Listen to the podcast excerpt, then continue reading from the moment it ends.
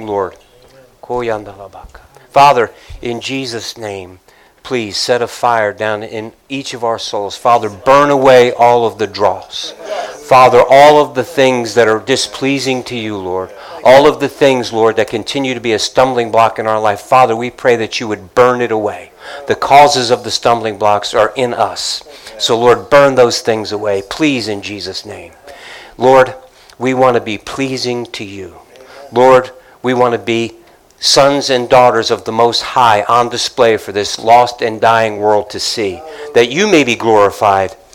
You, Lord, deserve all the glory, all of the honor, and all of the praise.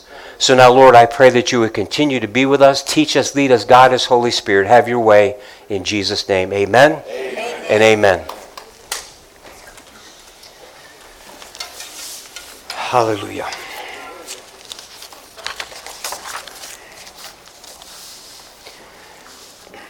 So I'm going to kind of pick up almost where we left off with the last few scriptures. I believe the Lord has not finished. There's some meat on the bone, as it were.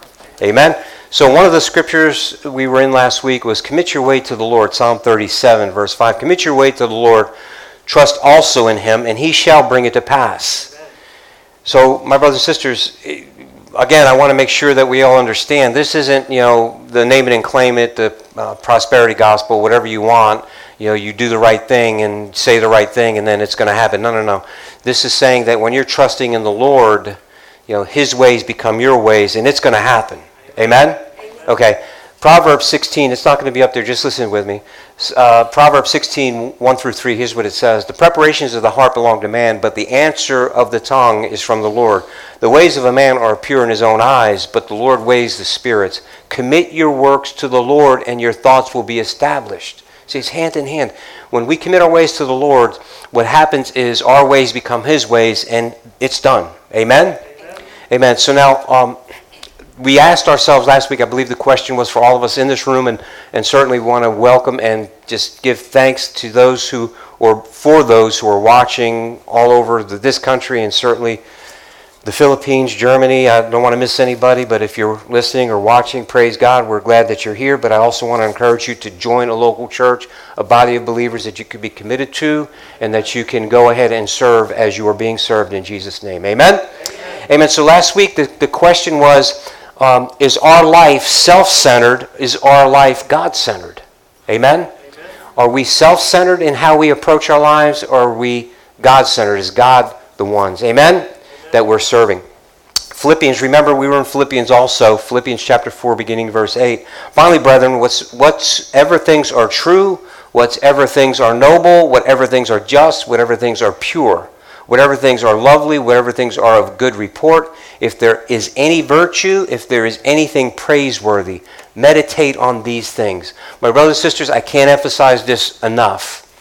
Remember, all of those things that has to be those things that are virtuous, those things that are praiseworthy, worthy, and so on and so forth. Those things that are of highly value according to God, not according to the generation, not according to the culture. Because if that were the case, man, just about anything goes. And, and, and, and right now, wrong is right, right is wrong, and you know that. I don't have to keep telling you over and over again. Although, my brothers and sisters, we need to be armed and dangerous, and that's why we're here today. Amen? We need to be armed and dangerous. So, all of those things that this is talking about, uh, whoever that is, just cut it off.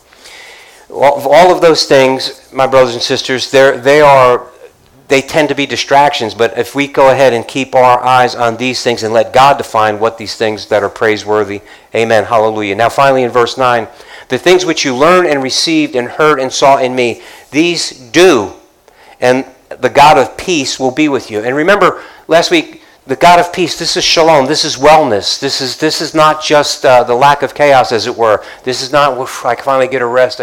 And those of us who are working hard, those of us who are raising children, or whatever it is, we have jobs and we have all of these other things, and we're trying to serve the Lord and, and, and do all of these things, working a lot of hours. I know there are people in this room that work a lot of hours. You work so many hours, you can't even make it here on Wednesday. Just, just teasing you. Maybe. Uh, listen. So, so think about that for a moment. We are, we are very busy. We have to do these things, and, and, and you know, we have so many things to take care of. But yet, my brothers, still, we, in the middle of all of that, we can have the peace of God, this shalom. but it has to be because He is the ruler. He is the Lord of our lives. We are, we are meditating on the things that He calls virtuous, the things that He calls praiseworthy, the things that you know, He has ordained. Amen? Are you with me? And that would be with us, even in the midst of everything that we do, even in the midst of the bad things. And I got to be honest with you, uh, that's not, it's easy to say, hard to do. Amen? I, I'm like you. I mean, this isn't my only job. I'm like you. I mean, I have job, I have family, I have things. I, just like you. So I'm not standing up here saying, I've got this all nailed. Y'all need to. No, I'm, I, I want to be like the Apostle Paul. You know, that's, that's, I want to make sure that, listen, he's not just saying it, he's doing it. Amen. And that and that's what he's saying. The things that you see me do, the, the, things that I'm teaching you, the things that we're learning from the Word of God, the things that we've seen Jesus do through this Word of God, the things that we've um, seen the Apostle Paul suffer through this Word of God, we need to do those things. We need to value those things and do those things. Amen. Amen. And so then listen, here's, here's what happens. I, I, I, know I'm getting off on a tangent here already. I'm sorry, folks. But here's what happens. Because of, of I'm going to say us, me, us, me. I'm over 60. There are others in this room who are older than me, but there are many in this room who are not. And there are many in this room that represent generations below us, the up and coming. I have grandchildren, I have children. Amen? And so, listen, it's important that we walk those things, and then we could say to our children and our children's children the things that, you, that you're hearing preached and the things that you see us do. That's important. I can, I'm going to emphasize that as long as the Lord continues to allow me. We cannot expect our children to do things that we're not willing to do. And we cannot expect our children not to do things that they see us doing.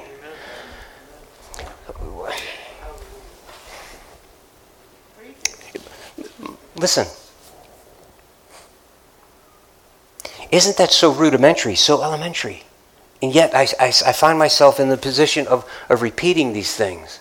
And it's the same thing in the church. Let's just talk about now church people. I'm responsible, and in a way, we're all responsible for the younger children, even the ones outside of our household. If you're a child of God, if you're, if you're a believer in Christ Jesus, you serve as an example to my children, my grandchildren, and I serve as an example to yours as well. Why? We're one family. Amen? Amen. Amen. So, Uh, are you, that doesn't mean that I take off my shoe and throw it at them. that does, no, it doesn't mean. But, but, but what it does mean is the things that we talk about, they need to see acted out in our lives. All of us. Hallelujah. Hallelujah. Amen? Amen. But I, I want to read to you something. Because remember, what the, the, I, I really believe, believe that the Lord is, is just crushing and pinning. And it's, again, very rudimentary, very very, but so genuine and so real and relevant for where we are right now. Amen? Okay, is your life self centered or God centered? So we could, there's another way of saying it. Who's the king of your life? You? Your spouse? Who are you serving? Your boss? Come on. Who has to say so over your life? Amen? Amen. So I'm going to be reading, please, you can follow me. I'm going to be reading out of Revelation chapter 19. I'm going to begin in verse 11. And this is so awesome for us. This is what we have to look forward to, my brothers and sisters. In verse 11, Now I saw heaven open, and behold, a white horse, and he who sat on him was called Faithful and True. And in righteousness he judges and makes war. His eyes were like a flame of fire, and on his head were many crowns. He had a name written that no one knew except himself. He was clothed with a robe dipped in blood, and his name was called the Word of God. Hallelujah. In the beginning was the Word. The Word was with God. The Word was God. The Word became flesh, dwelt among us. Amen? Jesus. Hallelujah. Jesus. And the armies in heaven, clothed in fine linen, white and clean, followed him on white horses. Now out of his mouth goes a sharp sword, with, with he should strike the nations, and he himself will rule with them, them with a rod of iron. He himself treads the winepress of the fierceness of the wrath of Almighty God and he has on his robe and on his thigh a name written King of Kings and Lord of Lords. Amen. Amen. I've shared with you many times, and I'm going, I'm going to do it again. Man. We've got some new people in here. Uh, uh was it S.M. Lockridge? Preached a message, That's My King. And man, and then there's uh, a, a, a slide that I show every once in a while, and he talks about, and it's amazing how the Holy Spirit used him and how he's able to vocalize, "That's my King." And so, my brothers and sisters, I'm going to show that to you if the Lord allows. Maybe next week. I, I, I should have brought it this week, but maybe next week. That's my King. Who? Jesus. That one. That word that became flesh and dwelt among us. That word that died on a cross and shed his blood for me. That's my king. That body that came out of that tomb alive. That's my king. That one that's coming back to take me out of here before all hell breaks loose on earth. That's my king. Amen? Amen. Easy to say, right? Easy to say. Hard to do. Hard to do. And I'm still working on that, and I hope that you are too. So now we're going to go into 1 Samuel. We'll begin in chapter 8, and there'll be several scriptures. And yeah, if you want to kind of try to read along and follow along, I'm going to try my best to kind of summarize as much so I don't have to do a lot of reading. But many of you are familiar with this particular uh, passage, this particular time in Israel's history. Um, it's the time where Samuel is getting a little older now. Samuel, who was the judge, he was the prophet, he was uh, given uh, from the time he was a little boy. Um, to be the prophet of Israel, to be the judge of Israel, and now he's getting older, his sons are judging. But Israel is uh, demanding a king. Amen? Amen. Israel is, de- is demanding a king.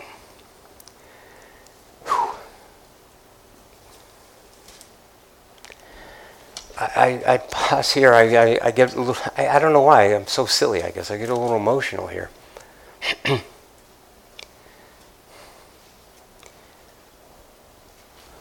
you know the story. I mean, I'm trying, you know the story.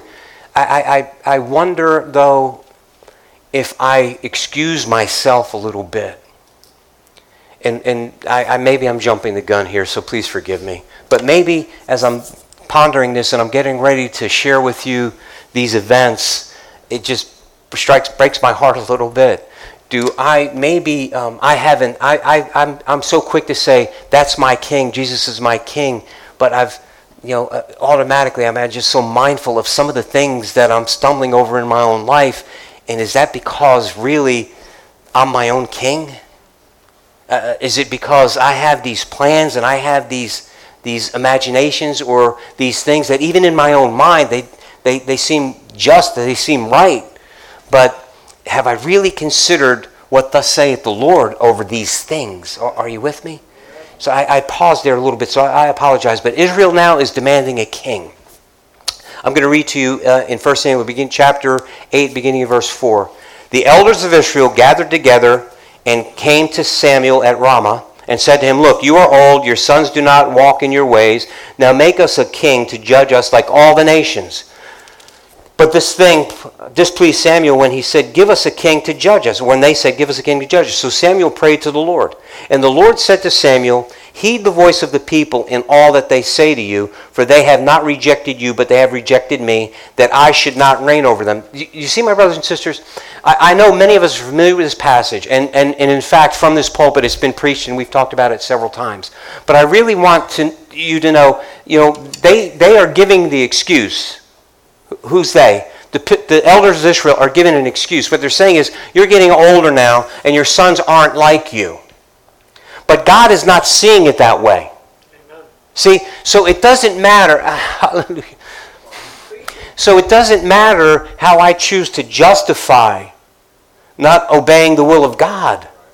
Does that make sense to you? Because it's hitting hard on my heart.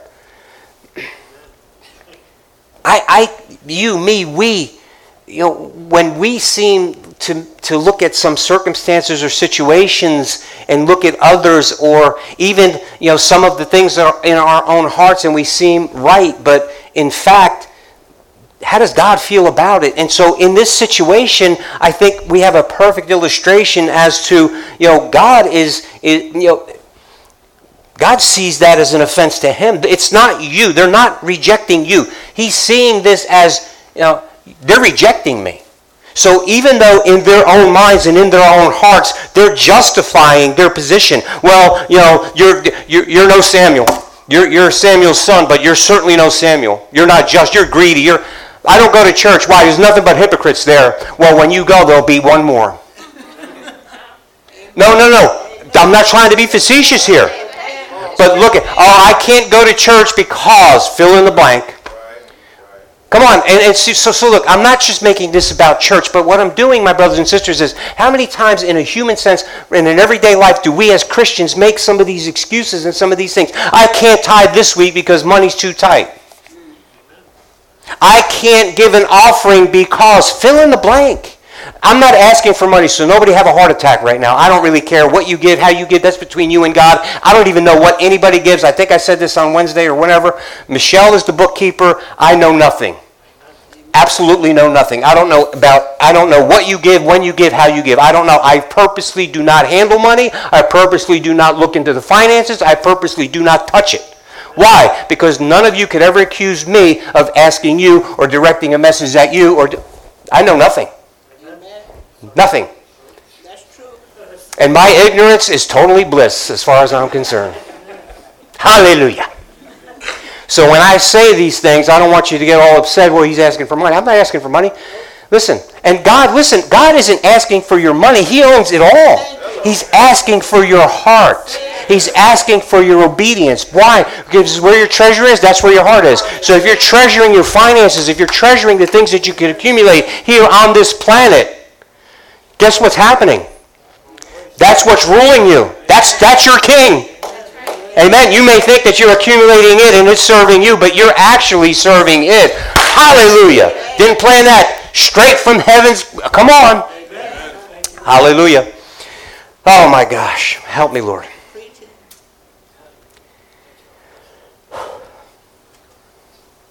So, my brothers and sisters, you know, Samuel God tells them, do what they say. Give them, you know, heed their word. Do what they say. That's what he said. Heed their word. So he says to them, God says, okay, but when you do this, warn them, tell them what this king is going to be like, what a king, what a natural king will be like. And he does. Samuel warns, but here's what's going to happen. He's going to take your daughters and your sons. They're going to be his servants. He's going to put your sons. He's going to conscript your sons into his wars. He's going. They're going to be. He's going to take the best of what you have and keep it for himself. Give it out. He's going to bribe his buddies He's going to bribe and he's going to keep people close, the ones that he wants close to him. Now, read this. I'm telling you in Tony language, but here's what he's saying. He's saying that the ones that he wants to have favor with, he's going to grab from you and give to them. Boy, that sounds familiar. I'm not, listen. Well, there you go. He's got to be political. I don't care what you say. The, the humans are the same. And God is warning. He's saying it then, and He's telling us now. It's the same. Ecclesiastes, the preacher, Solomon said, There's nothing new under the sun. It's all the same. And that we're seeing it played out before our very eyes. And listen, my brothers and sisters, you and I, there's nothing, I, what am I going to do? Stop paying taxes? Let's try that. If your name ain't Biden or Trump or who, I, whatever, name the name. I don't care. If I name the wrong name, everybody's going to be mad at me. Uh, if you listen, if there, if there's, if you're a certain persuasion and you try doing that, they're going to put you under the jail. Come on. So what do I do? Know what I do? I do what God has told me to do. Render unto Caesar's the things that are Caesar's, and unto God the things that are God's. Hallelujah. Hallelujah. Hallelujah.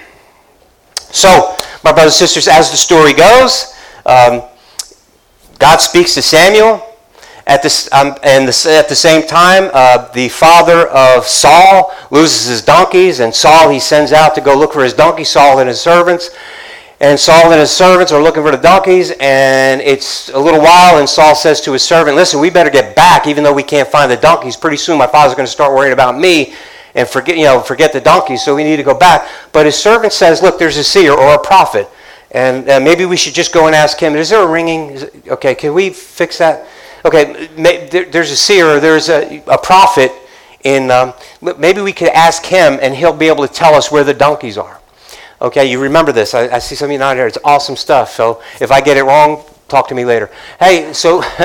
So he says, and he'll be, well, we don't have anything to give. We don't even have any food. We ran out of food. He said, I got two pieces of silver. We'll give him the silver. See, looking to pay. Have any of you bought two pieces of silver today? I'd be willing to give you what thus saith the Lord if you. Come on. See how quiet it is? Okay, you know I'm only kidding, right? Okay. But wait. But wait. Listen to what I'm saying to you now. There are people doing that in the name of Jesus. And that's why it's harder for us who truly do serve the Son of the living God to make arguments at some times. But it's okay because we still walk and live the truth, and God will call who He calls. Amen? Amen? We still do it. And even though there are some people who are dishonest and are in this for gain, that doesn't mean that it's any less true. It's any less right. It's any less righteous. It's still the truth. It's still righteous. Amen? Amen. And Samuel wasn't in it for the money. But again, the, the mindset. The mindset. So, my brothers and sisters, they go toward the, the city where Samuel is. They're going up on the hill. They meet some women who are going to the well, and yeah, the, he's going to be here, and so on and so forth. And so they, they run into Samuel, and God had whispered in Samuel's ear that today's the day you're going to see the one who's going to be the king. And what the Bible says about Saul, and this is why he is the people's king. What does the Bible say about him? Anybody remember? He was, at, he was as tall as Tony. he was at least a head above everybody else in Israel. Anthony, come here for me. Hurry up. Hurry, hurry, hurry, hurry.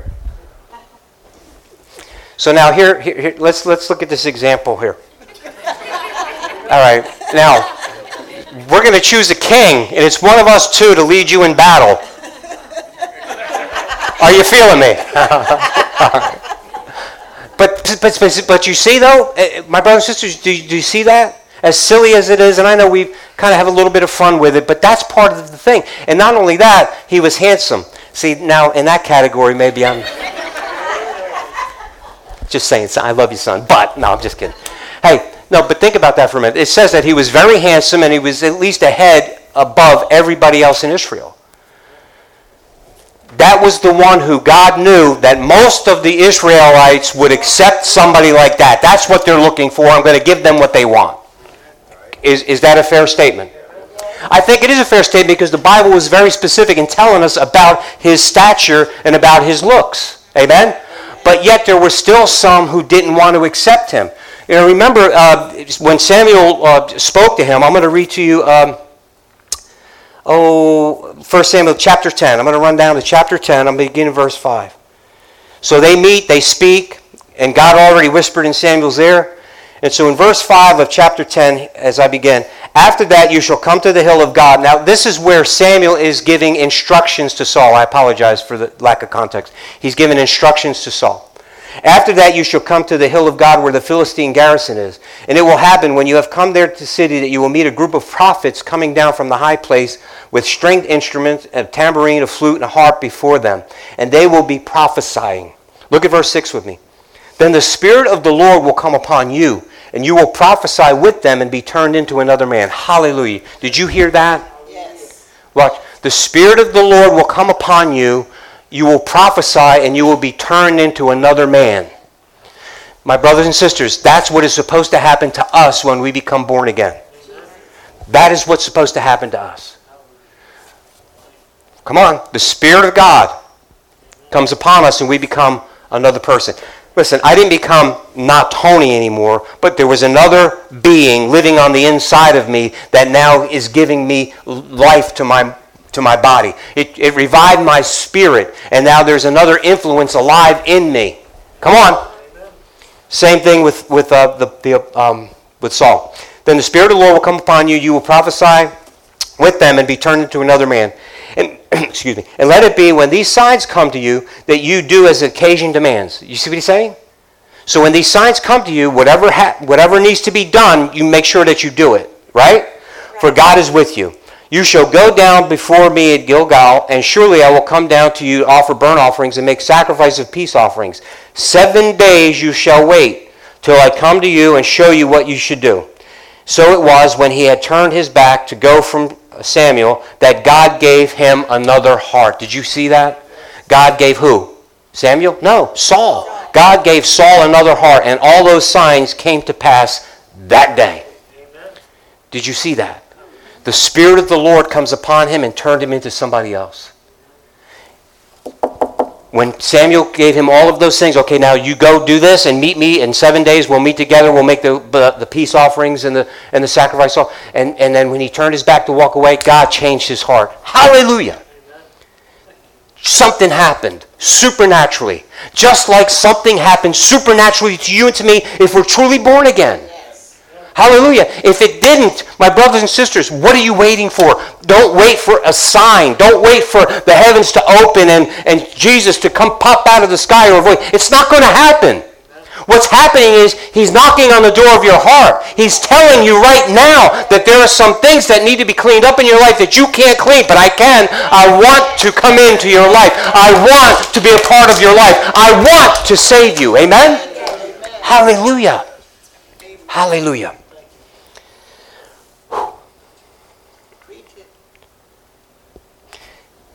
So time goes on, but Samuel, I'm sorry, I apologize. It's Saul. Saul goes in and he goes back and he's plowing the fields. Now, as he's plowing fields, he's hearing of uh, Jabesh Gilead. They're, the people in Jabesh Gilead are under attack by the uh, Ammonites.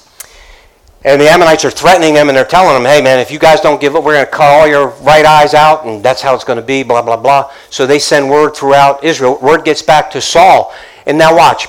It, the Bible says, you could look it up later, the Bible says that he became, he became angry. Now, this was in anger. Now, watch. Remember, he's got the Holy Spirit on him. He had this anointing on him, and he became angry. And what he did was he responded according to what the situation told him that he should do. So, what does he do? He cuts up a couple ox and he, he sends it out and he says, This is what I'm going to do to your livestock unless you join up with me and let's go save our brothers. Tony language, I'm paraphrasing, go and look at it. Amen? Are you with me? And so he amasses an army. And they go up and they defeat. Now, my brothers and sisters, prior to this, most of the people in Israel, as I'm reading, most of the people in Israel were okay, they're going to follow Saul because, especially, the, the word throughout Israel was when he was among those prophets with the flutes and the harps and they were prophesying, he began to prophesy. The Spirit of God came upon him and he's prophesying. Now the word is getting out. Is Saul a prophet also? And so now there's people, wow, this is good, this is great. But there's always those naysayers. And those naysayers were, what, how, what are we going to follow him now? We're going to, no, and they weren't. But then after this, everybody, come on, he defeated that army of the Ammonites, and he, it says that he defeated them so solidly that when they ran off, whoever was left when they ran off, they weren't running off in twos, it was just singles. How, come on, he gave them a pretty big thrashing. Amen? That was then in chapter 12, now you have the coronation. Now you have all of Israel meeting, and now they're going to make it official. They're crowning Saul king in chapter 12. Right? Okay, so when they do that, my brothers and sisters, Samuel uses that occasion. He says, Okay, I'm going to step back a little bit now, but just remember this. And he tells them that you rejected God. He, I'm going to give it quick and I'm going to give it paraphrase. Basically, you know, since Egypt, you guys have been up and down with God. You turn your back, you follow other gods, but God has never broken his covenant with you, and he gives them the what for. And now you've rejected God. And he says, listen, it's, and it's the time of wheat harvest, and it never rains during the time of wheat harvest. So he says, what I'm going to do to let to show you how serious this is, I'm going to make it rain during wheat harvest. And sure enough, it rained. It rained. There was lightning during the wheat harvest, which it never did. And so now they're saying, uh-oh, and they repent. Now, he says, he being Samuel says, it will be okay, but you must obey God. Follow God. So you got a king, but you must be obedient to God. That's what he tells him. And oh yeah, we'll do it, we'll do it. Amen? Okay. So now we go into chapter 13. Now about two years has passed. Approximately two years has passed. Now Saul, his son, Jonathan goes and takes his men, because they've got some men now, and Saul takes his men and he goes and he attacks a garrison of the Philistines. And now the Philistines are all upset, and so they're amassing an army and they're, go, they're about to attack. And Saul starts to get a little bit panicked, but now he was told this is a different time. This is the same time that we read about a little while, a couple chapters ago. Now it's another time where he was instructed by Samuel to wait seven days. And he was going to meet with him at an appointed time at an appointed place. Now this is happening, and Saul starts to see what's going on around him, and he starts to get a, a little bit nervous. And so instead of waiting for Samuel to come and make the sacrifices, he takes it upon himself. To start making the sacrifice because Samuel's running a little bit late. Come on. And so, okay, so now let me read. I'm going to pick up reading here in uh, 1 Samuel 13. I'm going to pick up in 7, and there'll be some on the board, but just listen to me if you would, please. As for Saul, he was still in Gilgal, and all the people followed him trembling. Why? Remember, because the Philistines now are upset. They had a garrison attacked, and they're going to go in there and wipe them out. Then he waited seven days according to the time set by Samuel. But Samuel did not come to Gilgal, and the people were scattered from him. The people scattered from him. You hear that?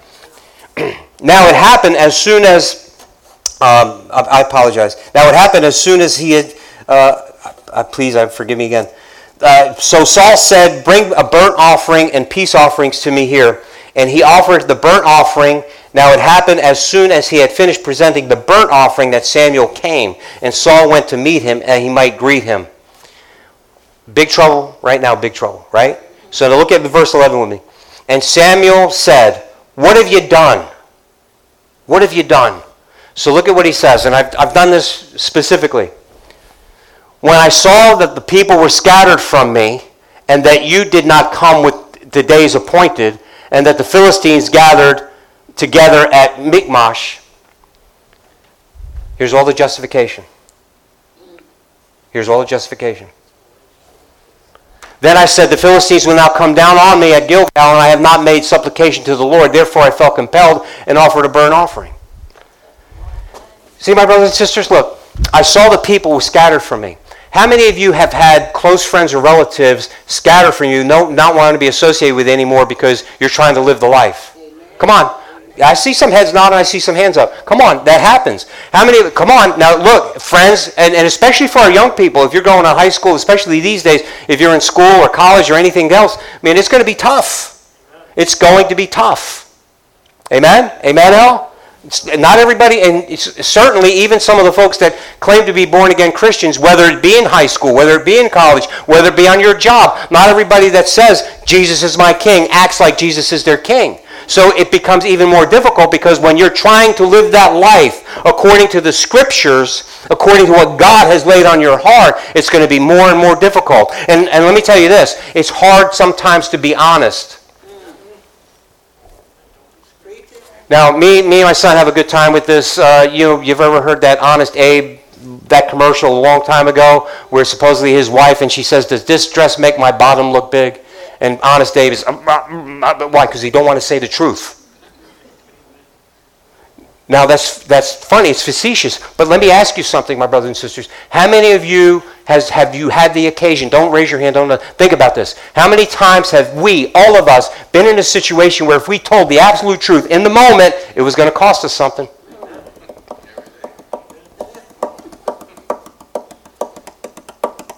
Come on, right?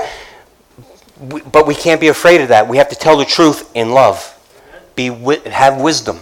I, have shared with you a story a long, from a long time ago when I knew I was going to be pressed to tell the truth and was going to get somebody else in trouble. And I was up all night, couldn't sleep, and then the Lord spoke to my heart, and I was able to answer the question with a question and let that person jump to their conclusion. And there you go. That was wisdom from God. I did not lie. I did tell the truth. Ask God. But see, instead, he's not asking God, You did not come within the days appointed. There was a time factor here. I felt an urgency. I felt an urgency. See, let me just remind you and me, me, that time factor is where faith works. Come on.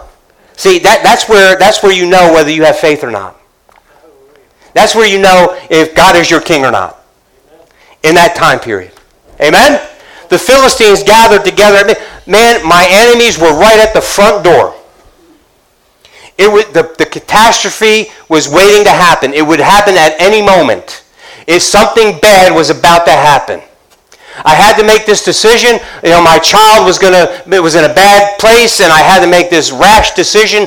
Don't make a rash decision. I had to make a bad. I mean, I had to make a rash decision because this was about to happen. Don't make a don't make a decision without God. Don't make a decision without the Holy Spirit. Amen? Yeah, but you don't know, Pastor Tony. Sometimes time I don't know, but God does. And if you trust him and if you love him, and I know he loves you, he will answer in due time. Hallelujah. That's easy to say, Tony. I know you believe that, but you know, you're not living like I'm. Ah. I know it's not easy. I'm totally, I'm like you. I know it's not easy, but I know what's right. Amen? Hallelujah. So you have this. I, I, I saw the people were scattered from me. I'm, I'm starting to lose friends. You know, even fellow eh, relatives don't want to be near me anymore. And, and it's taking too long, God.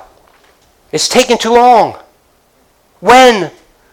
I've been praying for this for years. It hasn't happened yet. When?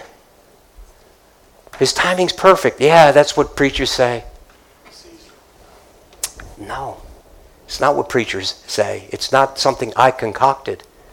It's something that he says. So either I got to believe that or I don't. Right? The Philistines are gathered. The, the, the catastrophe is about to happen.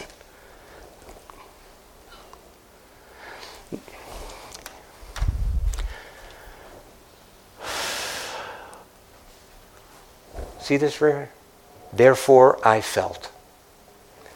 All of these things had an influence on my natural being. And I, I now acted according to my natural, how I felt. Come on.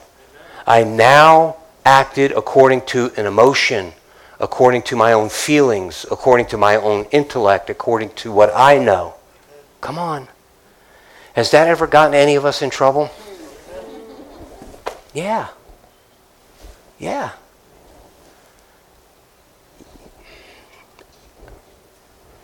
Man, we have this, this perfect example. If Saul would have done exactly what God wanted him to do, if, he, it would have been all right with him. But he couldn't. He wouldn't. Did Saul have an, the same advantage that David had? Yeah, he did. This, remember, the Lord came down, the Holy Spirit blessed him, anointed him, right? God, listen, God changed him into another man. Didn't we read that a little while ago? God changed him into another man. Listen, God, listen, God gave him his heart. He changed his heart. Didn't, didn't we read that a little while ago? Is it true? It better be. It's true. So did Saul have the same opportunity as David? Absolutely. But he chose differently. Why? He felt. He looked at the circumstances and situations and he felt. Come on. But see, I want to say something else to you. The Philistines will not come upon me, and Gilgal, I have not made the supplication yet. I haven't been religious yet. See, to Saul now, that's about religion. It's about, I'm going to do this thing to appease God. This is like my good luck charm. Come on. Come on. Don't go to sleep on me. I'm going to do this thing because when I do this thing, I get the return from God. Mm. Let me read on. I'm going to jump now to uh, uh, 13, verse 13.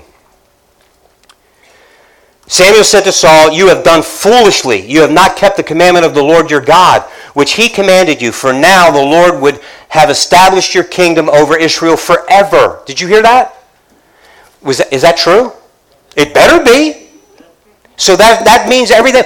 If, if, if Samuel, I'm sorry, if Saul would have obeyed, his kingdom would have been established forever. But look at verse 14 with me.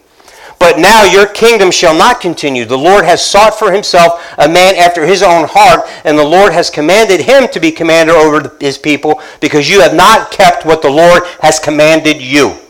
You have no justification for disobeying the word of God. Period. That's it. No matter what the situation, no matter what, we can't justify it. Amen? Great lesson to learn. But look what it says there.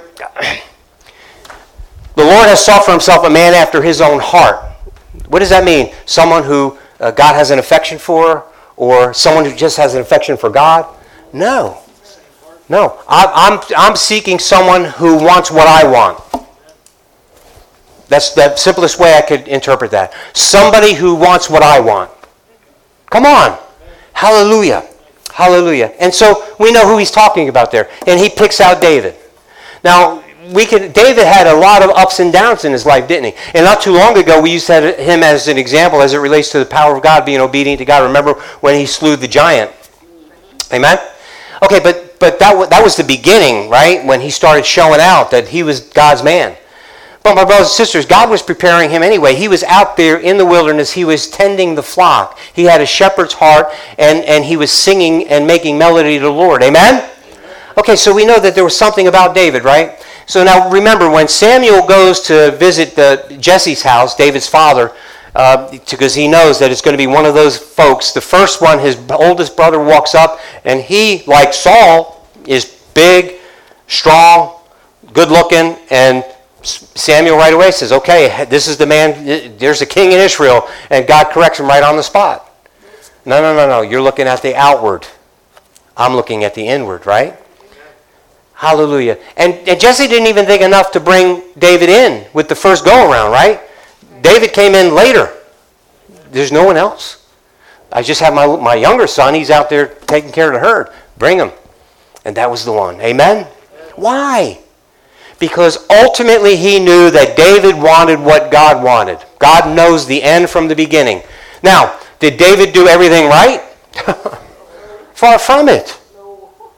Far from it. Remember, if we go just brief, you know, some highlights from David's life, you know, the first thing that happens is, you know, he, he defeats uh, Saul, I mean, the uh, giant um, Goliath, and then, you know, Saul is, uh, becomes very jealous of him. He's very successful. You know, Saul brings him in, makes him one of his men, and he's very successful in battle. He's a warrior, and he is, and, you know, remember when they come back and the Israelites are having the parade, and Saul slays his thousands, and David his ten thousands, and Saul is very jealous, and Saul just can't stand it, and he doesn't want David to be stricken. He wants him dead. So David spends his time ducking and dodging, and at the same time, he has his own wife who's against him, Saul's daughter. So he has all of this stuff kind of working against him, but he still has God for him. Amen? And he even has a great friendship, a great bond with Jonathan, Saul's son. And they and Jonathan gives him a hint, man. When I shoot this arrow, if it goes, if I if it goes beyond, I tell the men to go. You go. That means it's not going to be well with Dad, and you need to get out of here. So David, in, if you look at, and please forgive me, it's in 2 Samuel, uh, I, I, forgot which chapter off the top of my head, so please forgive me. But anyway, David says to himself, I need, I, you know, basically, God has already told him that you're going to be my king. And your king, your, your rule will last forever. But now David, in fear for his life, he's looking at the circumstances and the situation, he flees. He goes. He says this Surely Saul is going to kill me if I hang around. But that's not what God said. So what David does is he goes and he camps with the Philistines, with the enemies of Israel.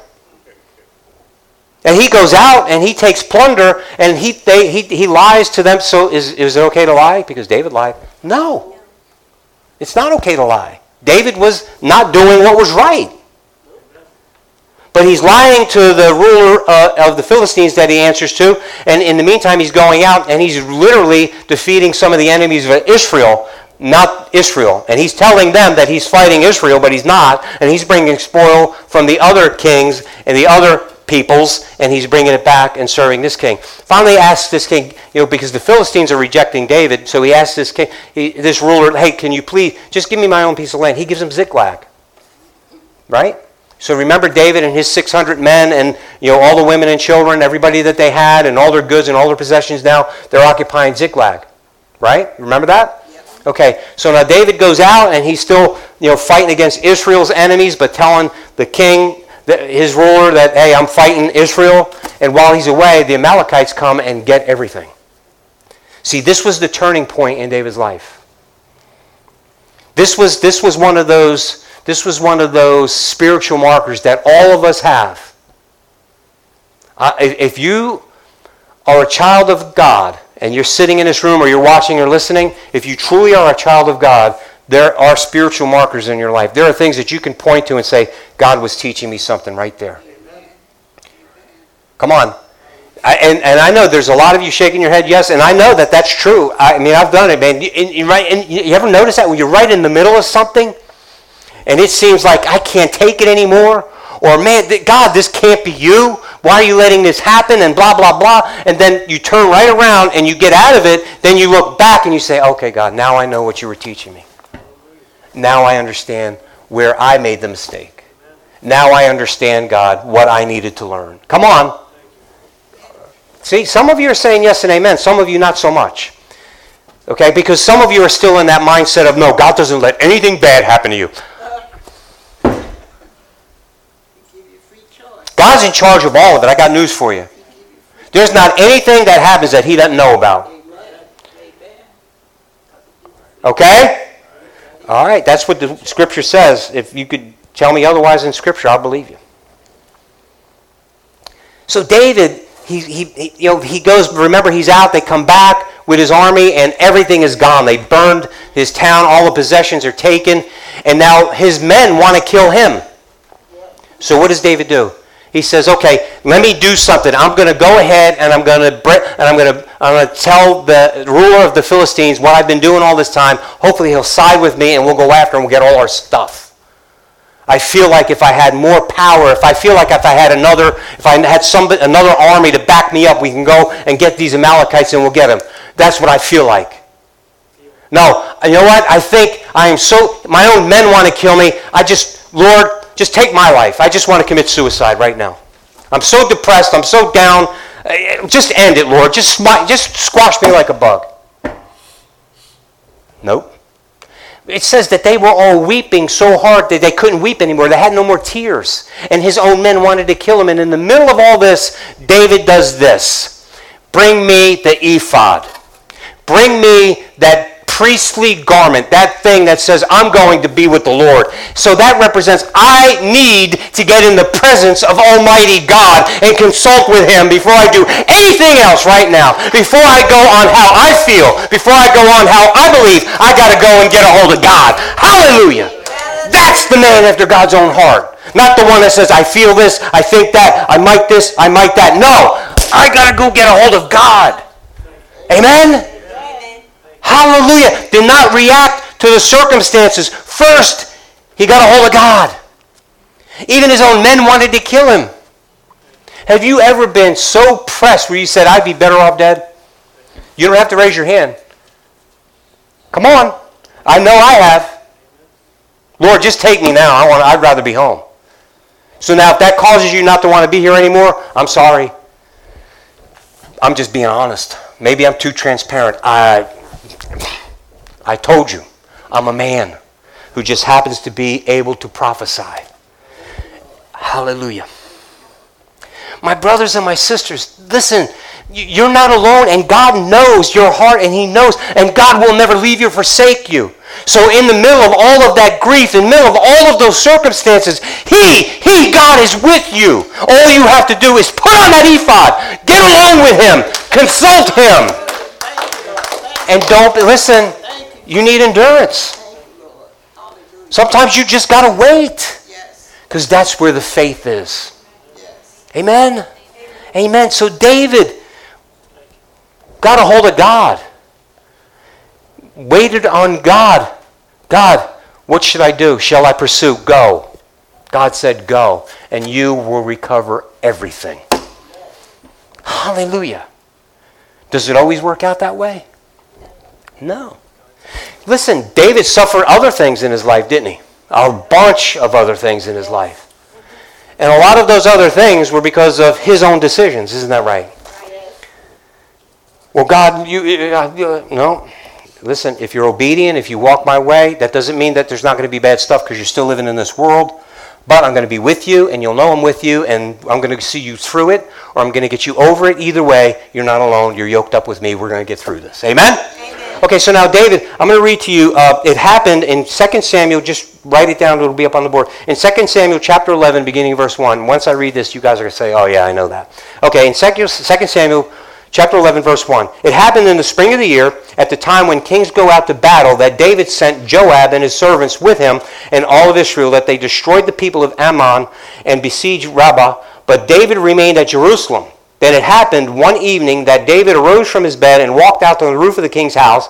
And from there, that roof, he saw a woman bathing, and the woman was very beautiful to behold. Bathsheba. So, so, so why am I saying that? Listen, there's a reason why this is included in the scripture. In the spring of the year, when the kings go out to battle, who was the king? David. Where was he? Not at the battle. He wasn't doing what God had called him to do in that moment. And because he wasn't doing what God had called him to do, he opened himself up. Okay? Now, was it customary that the we could I suppose this I, I don't know was it customary for a woman to go out that time that day to bathe naked so that the king could see her? I don't know. I would say probably not. However, the king should not have been there. Come on. So we could try to roll this up and say, well, the devil had a plan, Bathsheba had a plan, and yet let me tell you this: the devil does have a plan for you too. If you are trying to walk this life according to God's word, you have a target on you. When you don't, you're not you're no threat to him. He ain't gonna worry about you. But the minute you start trying to walk this life according to the purpose and plan of God, you become a threat and you have a target. And let me just tell you this uh, as well. Just by virtue of you having the spirit of the living God in you, you're going you're to suffer troubles and because this isn't your home. You're a stranger in a strange place. Sometimes you just get homesick. No, come on. Am I, am I, I'm telling the truth. Sometimes I just want to be with Jesus. I know I've got him in my heart. I know I'm yoked up with him, but sometimes I just want to be with him. Sometimes I just want to, I just want to see him. I just, I, I'm looking for that time when I can get in front of him. Come on. Oh, yeah? Wow. But, but see, look, here's the beautiful thing. This is why I don't understand why people don't come to church. Coming to church and being with you, I get, I get some of that. I get a bit of that. When we're singing songs, when I'm allowed to minister to you, when I'm allowed to speak the word of God, and God, let this word, this preaching, this silliness of preaching, which you've ordained to change hearts and minds, Father, let it do it right now in Jesus' name. Hallelujah. So that even the hearer is blessed, but the speaker is blessed. I'm blessed. And I, I shared, was it Wednesday? I can't remember if it was Wednesday or Sunday. They all run together until he's getting old. Yeah, I know. But listen, uh, I'm having a rough day. Steve comes in my office and we're talking. We start talking about the scripture. Guess what? The day's not so bad anymore. But my whole spirit and attitude changed. I just had to reprimand somebody. I just had somebody tell me how ugly I am. The same thing. So now, hit, watch. All of a sudden, we're talking about the Word of God. We're talking about Scripture. That's, that's way back in that rearview mirror. My whole spirit changed. Hallelujah. I feel that way when I'm in church. I hope you do too. Whether God is stepping on your toes or whether you're just saying, Hallelujah, praise the Lord. I knew that scripture, but man, that, that just came alive in me today. Isn't that awesome? And so you can leave out of here with a little more pep in your step, forgetting what's back there. Oh, yeah, I got a target and the enemy's going to be waiting for me, but I got something for him right now. Hallelujah. Got something for him. I'm just loaded. I'm just ready to go. Hallelujah. I've got some more ammo. Hallelujah. See, that's what it's all about. So David, he suffers this thing, right? And this is a major, his own son turned against him. You know, all of these ups and downs that David had through his life. But David still always came back. I'm going to read to you from Psalm. I, I, I want to read to you from the Psalm now. This is part of when he was confronted by the prophet Nathan. Remember? And Nathan told him, You, you're the one. You committed these sins. Because David committed all those sins. First, he committed adultery with Sheba. Then, he had her husband killed. And then he took her for his wife. My brothers and sisters, he did all of that. And God still allowed him to be king. God still didn't wipe him out. There was still something. Now, listen. If you guys think that that's an excuse, wait a minute. Now, I know we're laughing, but, but, but understand. I, I've heard just recently uh, pastors in churches talking about how um, you know people like me who preach holiness, you know, we're either just angry or we're just religious. Okay, call me what you want. I, I, I'm, and I'm not in any way saying to you, anybody in here, that I am perfect and I've got this nailed. But here's what I do know. God has called me, you, us, we to perfection. God has called us with a holy calling. He's called us with holiness to holiness. So if I start to get into my mind a little bit about, well, you know, God is loving, He's kind, He's merciful, I'm diminishing the righteousness of God. I'm diminishing the justice. I'm di- diminishing the holiness of God. He is holy. He is righteous. He is just. Amen? So when I go ahead and I take the holiness, righteousness, and justness for granted, then aren't I shaking my own fist in God's face? Can, can I really say he's my king? My, so, so I'm just going to read a portion from Psalm 51. Now, when you go home, please read Psalm 51. That's David, and he's confessing and he's asking for forgiveness from the Lord. In verse 15, he says this O Lord, open my lips, and my mouth shall show forth your praise. For you do not desire sacrifice, or else I would give it. You do not delight in burnt offerings. The sacrifices of God are a broken spirit, a broken and contrite heart. These, O God, you will not despise. So look, no matter what religious thing you think you should do, no matter what you think to earn righteousness, or, or if I do this, God's going to do that. If I say, no. You see what he's saying here? I'm broken before you. That means, listen, I'm broken. My will is not mine. I'm giving up my will. I'm giving myself to you, to your will. That's what, he's, that's what this is saying. Right? Uh, anybody in here know anything about horses? I tried to use this example a long time ago when I was preaching in Blanton one day, and they just tore me up because I didn't say it just right. They wouldn't let me go. I'm telling you something. But did, but you ever know? I, I know this much because I've seen it on TV. I'm not I'm not a cowboy, but you know they, they, they ride that horse and they have to bit in the mouth and they choke it back and they, they got and they break that horse's will. Isn't that what happens? to a great degree. They break that horse's will by that bit and, and just and dogging it and, and just staying with it. All right. So now, if you're a cowboy or if you're somebody that knows something about horses, and I didn't say it exactly right, don't write me. Don't. I'm not going to read. I don't care. The point. You know the point that I'm trying to make. Not my will, Lord. Your will. I, and not look. Not your will because I want something from you. Yes, I'm going to do this. Lip service. No. My heart. Your heart. I want, Lord, I truly want what you want. Is there anybody in here that says that and means it? Lord, I want what you want. Come on. See, because remember where we are. Where are we? Is he your king? Does he have rule over your life? And, and listen, do you look at him as a hard taskmaster? Man, I got to do this stuff because if I don't do this stuff, he's going to send me to hell. He's not sending you to hell. He's not. He's not. He's giving you a choice. Yeah, well, what, what kind of a choice is that? A great choice, I would say. Absolute great choice.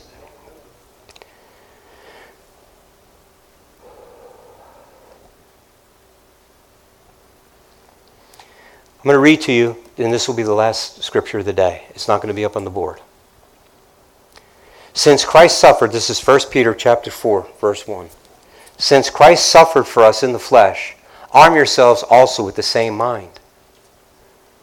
For he who has suffered in the flesh has ceased from sin, that he no longer should live the rest of his time in the flesh for the lusts of men, but for the will of God. Is God the king of my life? Is God the king of my life? Do I want his will? Is my eh, listen, am I a man are, are we people after God's heart? Do we want what God wants? Or do we somehow try to manipulate and manage so that kind of what we want and what God wants is kind of similar? Do we rationalize and do we do those things? Because I'll be honest with you. Listen, it's not wrong. Listen, it's not wrong for you to have goals or, or things like that as long as you've consulted with God, as long as the goals that you have are in line with what He has called you to if he's your king. Amen. Stand with me, please. Hey, I, I wonder as you're standing, um, has this ministered to anybody? I mean, do you, do you I'm, I'm telling you honestly, it ministers to me. I, I know that I'm in need of, you know, reevaluating and making sure of every area of my life that God is truly my king in every area of my life. I can't justify and say, well, you know, I, I'm a manager at this place, so I have to do certain things a certain way. Uh-uh. God is, God is the king of my life in every area of my life. So, so I want you to, to, to have that in mind and in your heart as well. In every listen, are the disappointments and the things that you're going through, are they causing you to either be depressed or to consider maybe, look, my feelings in this moment are more important than what God wants, so I'm going to be led by my feelings and not so much what I know God wants? Are, are you, listen, I'm not trying to point any fingers at anybody or condemn anybody. No, no, no, no. This is Holy Spirit speaking to people, speaking to hearts. Come on. Well, you know what? i have been so concerned, and, and I've got this issue and that issue and the other issue. Okay. Have you given it to God? Is God the king of your life? Amen. And so I'm not going to ask you to raise your hand. Some of you already have. I, pre- I appreciate it. I'm not going to ask you again. Listen. I think I know that there are many here and watching and listening that know that God is dealing with you in a real in a specific way. I know it. So I'm going to say this last thing and then we're going to pray. Whatever you think the most important thing in your life is right now, if it's not God, you're wrong. So, Father, here we are before you. And we thank you, Lord, for your word which ministers to us. Lord, I pray that everything that we are, Father, that comes under your will. Everything that we are, everything that we do, Lord, help us. It seems like such a, a broad request and impossible. But Lord, I know that all things are possible with you. And Lord, I know that in this moment, under the sound of my voice, there are many people who are, would say yes and amen. We want to please you, Lord. We want our heart to be your heart. We want what you want.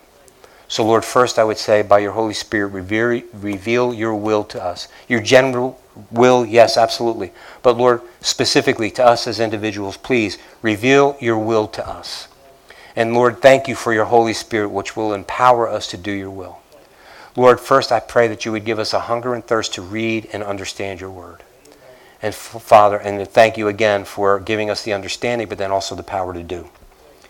Lord, forgive us for the shortcomings. Father, for even the things we just did this morning, even the, the way we acted or acted in the flesh. Help us, Lord. Strengthen us by your Holy Spirit. We ask for a fresh touch, a fresh anointing, Lord. Let this word go down deep inside and stir something up. Lord, let us be stirred. Hallelujah. Lord, let us be your holy warriors. Father, in Jesus' name, let us be fully armed and dangerous, that we may be, bring glory and honor to the name of Jesus in this lost and dying world. It's in your great name, Jesus, that I pray and ask these things. And everyone who believed and trusted said, Amen. Amen. Amen. Amen. Listen, if there's something specific that you would like for us to pray with you about, please don't leave here before we do it. I'd love to pray with you and have other people pray with you. In Jesus' name, amen. Amen. Let the words of my mouth and the meditations of my heart be acceptable in thy sight. O Lord, my strength and my redeemer. God bless you. Go in peace. Have a great week.